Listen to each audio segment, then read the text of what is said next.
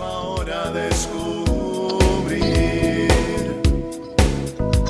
Tiene algo nuevo para ti, una propuesta que puedes seguir. Una verdad que compartir, una nueva forma libre de vivir. Un sencillo estilo de servir, el camino hacia la santidad. Hola, qué gusto saludarte en otra cápsula de paz y bien. Te invito a que juntos invoquemos al Espíritu Santo. Le pedimos que nos asista en estos minutos de reflexión, de paz, de encuentro con el Señor. Bueno, pues hoy celebramos en nuestra Iglesia Católica a Nuestra Señora de los Dolores y te comparto el Evangelio de San Juan capítulo 19 en aquel tiempo estaban junto a la cruz de Jesús su madre, la hermana de su madre, María la de Cleofás y María Magdalena. Al ver a su madre y junto a ella el discípulo que tanto quería Jesús dijo, Mujer, ahí está tu hijo. Luego dijo al discípulo, Ahí está tu madre. Y desde entonces el discípulo se la llevó a vivir con él. Palabra del Señor. Amén. Y uno de los aspectos que siempre me he cuestionado es este momento, el momento de la cruz, donde María está ahí contemplando a su hijo. ¿Cómo soportar tanto dolor? ¿No? ¿Cómo estar en esa postura de María que la está consumiendo por esa escena donde su hijo está injustamente siendo crucificado como un malhechor. Qué dolor, ¿no? El dolor más grande, eh, pues sabemos, ¿no? Que es la única eh, acción que no tiene una palabra. Cuando un padre, una madre se queda sin un hijo, te quedas sin papás, eres huérfano, te quedas sin esposo, sin esposa eres viuda, pero ¿cómo se le dice a alguien que pierde a un hijo? Y como que la regla de la vida sería pues que en el ciclo pues los papás se adelantan y luego los hijos, pero cuando el hijo se adelanta pues el dolor es terrible, uno lo puede más o menos contemplar cuando pues tiene que asistir a personas que han pasado por esta situación.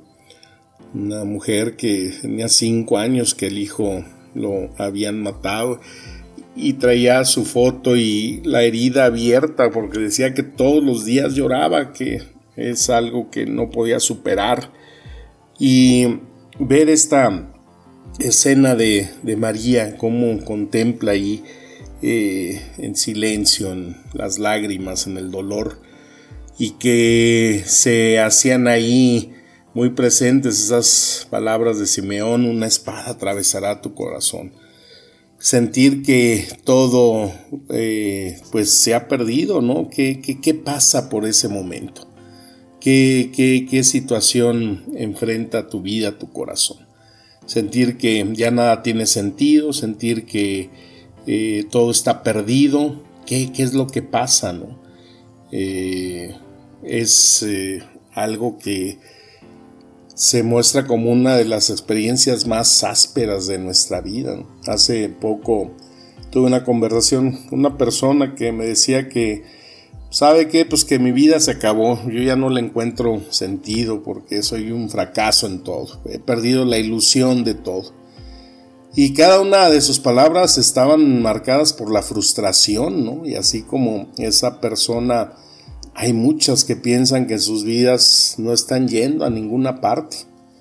Eh, personas que han perdido, están a punto de perder su matrimonio, su familia. Si bien es cierto, no es en, en la muerte de alguien, pero sí en esa separación, esta situación que hemos estado viviendo en la economía mundial, personas que han perdido su trabajo, sus negocios, ¿no? Incluso personas que hasta por situaciones de salud o de cuidado, pues ya no han podido ejercer un ministerio dentro de la iglesia, ¿no? Muchos de los que cantaban en los coros o grupos de liturgia, no sé.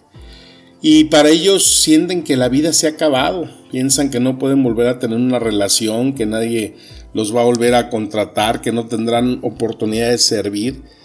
Los pensamientos los hacen volverse más temerosos, desconfiados, pesimistas y, esto lleva a la depresión.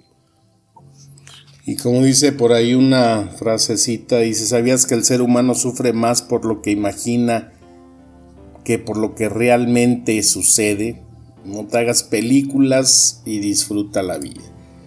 Entonces, estas personas que han perdido sueños, lo que en realidad han perdido es una falta de propósito, de necesitar cómo descubrir un propósito para no seguir cometiendo errores o sintiéndose con sentimientos de fracaso, con sentimientos polarizados de que pues ya todo está perdido. Entonces es entender que su propósito es ser mayor a los desafíos que se presentan en la vida. Por eso es que el propósito tiene que ver con la misión específica en mi vida que exige un cumplimiento y que nadie más puede hacerlo. Cada uno de nosotros ha sido creado con un propósito, entonces enfrentar las adversidades de la vida es algo que nos debe a entender y a saber pues que dentro de nuestro ser creados está el realizar eh, buenas obras y para tener buenos resultados y la pregunta pues que se nos eh, manifiesta siempre es ¿qué estoy buscando? No? ¿Qué es en lo que he perdido yo algo que me apasiona? Eh, ¿Qué es lo que debo de buscar? ¿Qué camino eh, tomar para reactivar mi vida?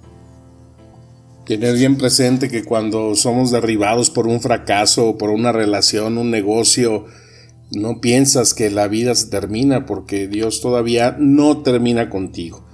Dios cada día trabaja en tu vida porque eres obra de sus manos. Entonces descubrir el propósito de Dios que tiene para cada uno de nosotros comienza a, a sentir que los días tienen un mejor propósito, una mejor intención y que pues no importa las veces que nos caigamos hay que estar prestos a levantarse. Si estamos pensando que la vida se acabó, que ya no hay más oportunidades, que no hay nada mm, más por hacer, pues entonces ahí vendrán esos eh, sentimientos que pues nos pueden llevar hasta pensar en, el suicidio, ¿no? En quitarnos la vida.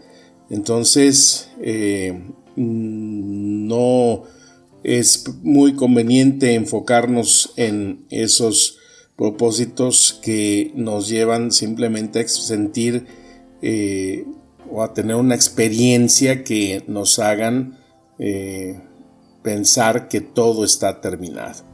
Entonces, tomamos esta experiencia en la vida de María, ¿no? Yo, yo pienso que como madre, imagínate el dolor, ¿no? Eh, decir, pues me quiero morir, ¿no? No voy a soportar esto, pero sin embargo, ella sabía que estaba en un, dentro de un propósito, dentro de ese proyecto de, Dios, esas palabras que ella le eh, dijo, he aquí la esclava del Señor, háganse en mí según tu palabra.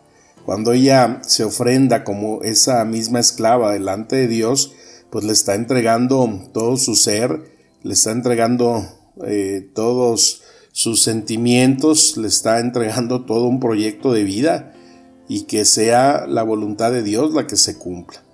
Y estas palabras, esta firmeza de fe en María, pues es la que la lleva a sostenerse en ese momento tan álgido, ¿no? De dolor, de decir, bueno, yo sé que le he hecho esta promesa, este ofrecimiento a Dios, y dentro de todo el dolor, cuando la fe está bien cimentada, sabes que no estás solo, sabes que hay un propósito, sabes que está el Señor sosteniéndote ahí como un pilar, un pilar que te respalda y que te va a sacar adelante de esa situación. Y ante el momento tan doloroso de bajar al Hijo de la cruz, cuando eh, hay que embalsamarlo, cuando hay que estar limpiando ahí todo ese cuerpo tan llagado, despedazado, qué experiencia tan tremenda, ¿no? La que viviría María, pero qué experiencia también tan hermosa cuando ve que la promesa se ha cumplido, es decir, cuando ve al Hijo resucitado, cuando ve al Hijo que ha vencido a la muerte, cuando ese Hijo se aparece glorioso en ese cuerpo mostrando esas llagas, eh, pero que está eh, anunciando ese vencimiento de la muerte, esa promesa del Padre y que el proyecto de, vida que se le ha entregado a Dios ahora es una realidad y que entonces todo ese dolor se convierte en un inmenso gozo. Es algo que pues nos lleva a fortalecernos en la fe es algo que nos lleva a buscar siempre en ese ejemplo de María, sostenernos también cuando nosotros en nuestra oración pues decimos, hágase Señor tu voluntad. Le estamos entregando al Señor nuestra voluntad, aunque a veces lo hagamos mecánicamente, pero si lo reflexionamos, entonces esto tendrá un sentido muy importante en nuestra vida de fe y nos hará siempre sostenernos para superar cualquier problema, cualquier adversidad cualquier fracaso, cualquier cosa que nos lleve a sentirnos que estamos eh, derrotados, que eh, pensamos que la vida se ha acabado, que no hay un sentido, pero estar cimentados en la fe entonces nos lleva, nos motiva a seguir buscando salidas, a seguir buscando la luz, a seguir eh, experimentando que siempre sostenidos en la fuerza de Dios, pues nos podemos encontrar con sorpresas que nos llevan simplemente a reconocer que Dios siempre está con nosotros y que no nos deja, aún en los momentos más difíciles que podamos experimentar en la vida. Pues que las palabras nos sigan administrando espíritu y vida, vámonos a echar el grito de independencia y que pues el gozo de saber que nuestra Madre Santísima siempre nos acompaña y nos da el ejemplo a través de su vida, nos motive para seguir buscando cada día esa presencia de Dios en nuestra vida. Un fuerte abrazo, mi saludo y deseo de paz y bien. Amén.